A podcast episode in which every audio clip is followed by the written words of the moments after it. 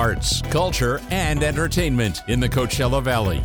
This is the Desert Scene with Bonnie G from the Mutual Broadcasting System. Here's Bonnie. And welcome to the Desert Scene. Very happy to have you with us today, and very happy to welcome to the show Jason Mannino, who is in the cast of Let It Rain, the latest production at Script to Stage to Screen on January 26th and 27th. Hi, Jason. Did I pronounce your last name correctly? I hope. Yes. Oh, good. You did. Ex- Hello. Excellent. So, uh, Let It Rain. Um, tell us about this this this play. Uh, sure. Well, script to stage to screen, as you may you probably know, Mm-hmm. does stage readings of plays that have never been produced before. So this is Mm-hmm. a brand new play by Mr.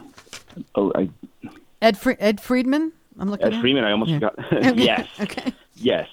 takes place in the Midwest. It takes place in Waterloo, Iowa. And this man returns home to be the principal of the high school there where after a career in theater in Chicago and be, and becoming an educator. He becomes a teacher and then moves on to become this principal. And he spends a lot of time looking for balance. It's very close to home for me as an actor. I've spent a lot of time looking at my full time career and how to balance a career with my lo- lifelong love affair with theater. And in this play, which also takes place in a church, much like Script to Stage to Screen does all mm-hmm. their productions, it's a community theater coming together to put on a production of The Rainmaker. And the stakes are high because if the production doesn't do well, then there's a good chance the theater will close. And they have been struggling. They've been struggling to get people out to auditions and into the audience. Mm-hmm. So it speaks to a lot of, I think, a lot of community theaters deal with what Yes. to do and how to attract an audience and what kind of interesting material to put on And and, the and challenges that come up in the process. And do you play? You're playing th- this this gentleman that comes back and after the career and puts on the play. You're the the director. Yes. Okay. Yeah, I'm, I'm essentially the principal of the high school and the director of the, the play within the play, Let It, uh, Let It Rain and The Rainmaker.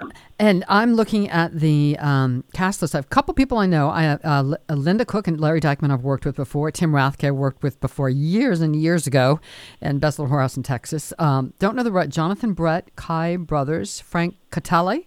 Am I pronouncing that correctly? Uh, Kevin Hales, yourself, and Lauren Nile, and directed by Hal O'Connell, is a buddy of mine. Um, so, is this your first foray with script to stage to screen? This would be my first foray with script to stage to screen, yes.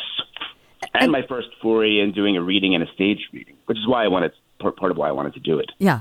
So tell us a little bit about your early career. Um, are you a desert native? Are you were you based in L.A. or have you always been acting? Tell us a little bit about how you got to where you are now. I, when I was young, I, my my passion was theater. I studied theater in college, and then much like Ernie in this play, I kind of left it, took on another career. I have a corporate career as well, and but but all along had maintained a love affair with theater. I like to say it's the longest, it's the lifelong love affair. It's the love affair of my life. But for two plus decades, I was not on a stage hmm. the only way the way that I participated in theater for two plus decades was as an audience member and as a writer. I, I do reviews as well. Then when I moved to the desert three years ago, I fell back into singing and sang with Modern Men, one of the gay men's choruses here, and then it's Acapella, which is a 16 men's uh, select ensemble. And then from that, that led to being referred to an audition for a West Coast premiere of an opera that I did in fall of 2022, and I've not stopped acting since. So, Excellent, excellent. So um, you said you write reviews. I write reviews also. Was that in uh, L.A. or where? Where do you write reviews? Or did, I did- wrote for Huffington Post for a while, Oh, okay. and I now contribute to an on site blog website that has a lot of coverage all over the country in major markets and smaller markets uh, called stageandcinema.com. So I contribute there as well. Excellent, excellent. And uh, how would you describe yourself as, as as an actor? What what what types of roles do you do you look for? That's a really great question. Um, and being, it, it's interesting because I said that I hadn't acted for, for two plus decades, and coming back after two decades, I had to, I had to take a step back and realize, wait a minute, there's a lot, a lot of time has passed. You can't, you're not, you're not right for the roles you once coveted. Like I wouldn't be, if there was an audition for the Fantasticks tomorrow, 20 years ago, I would have auditioned for Matt. Right, right. now I'd be lucky if I'm at the right age range to play El Gallo. Yeah, yeah. but you know, in the past year, I was offered roles that when they were handed to me, I knew I had to say yes. But in all honesty, I didn't know. I didn't know how I would. I was like, how am I going to do? That? I have to say yes. I have to play Oscar Wilde in Gross Indecency. How am I going to do this? And I did. And at the, at the end of the day, what is important to me is to do work that has meaning and that tells a story that may give send a, give and provide a message to the community mm-hmm. and to allow people to see themselves reflected on the stage and to you know in some way deal with issues of the day whether that be in a period piece like I just did in Gross Indecency the three trials of Oscar Wilde it's about the laws the gross indecency laws that were in place in Victorian England and how that they ended up taking him down Mm-hmm. But in the, so many ways, it's still relevant today in terms of what's going on in this country. In places like Florida and all over the country, really, new laws that are going on the books. Uh, Absolutely. Uh, books. Yeah. Don't things of things of that nature. So that's important to me. Yeah. When I when I started acting, really about a year and a half ago now, I started getting a lot of offers, and I said yes to a lot because I didn't know what what else would be coming down the road, and realizing that I had to take a step back and be a little more discerning because I was overcommitting, and that's mm-hmm. again one of my key criteria is what speaks to you, what yes. has meaning for you. Yes. Yeah, absolutely. A couple things. First of all, Gross Indecency. I saw that it was fabulous, and you were fabulous. One, wonderful show. Oh, wonderful show, you. by the way.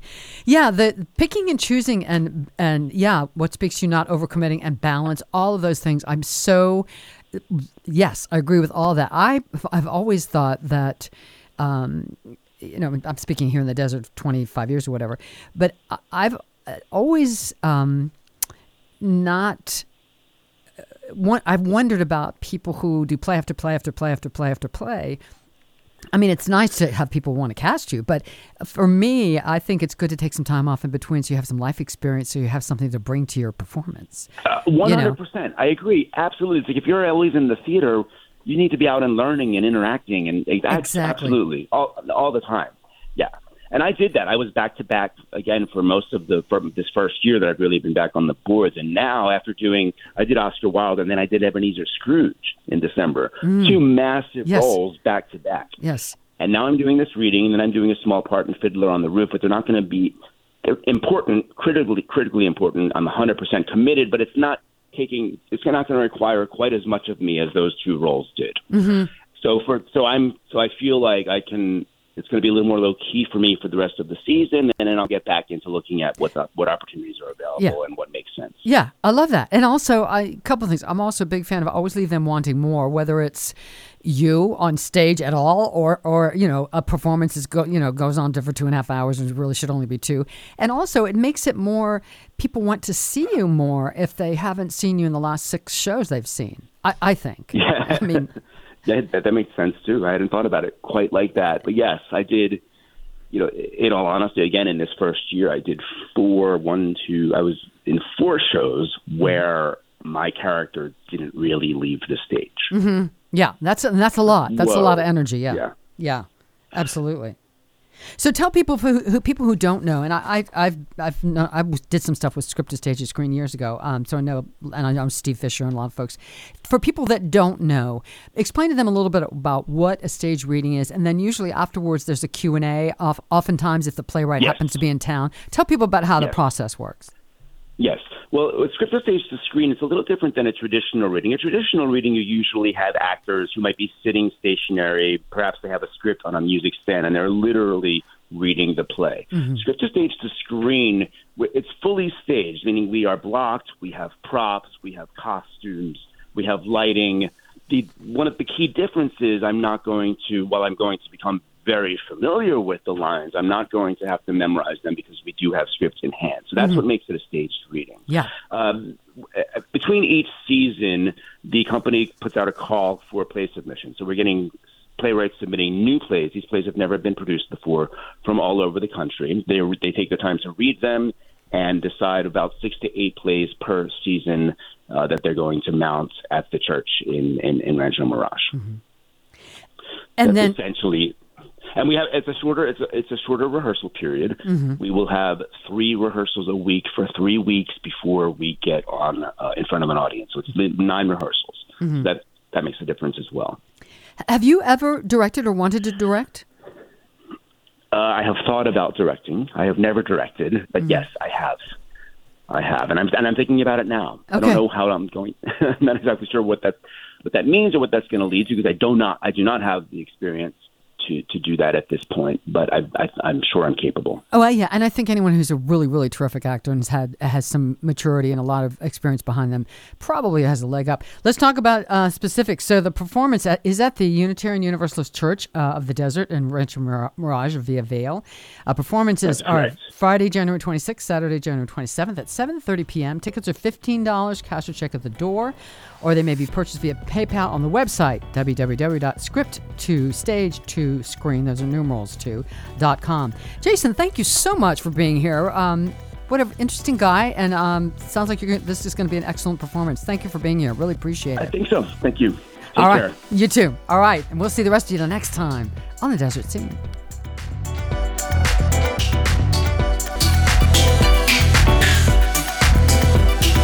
This program was produced by the Mutual Broadcasting System.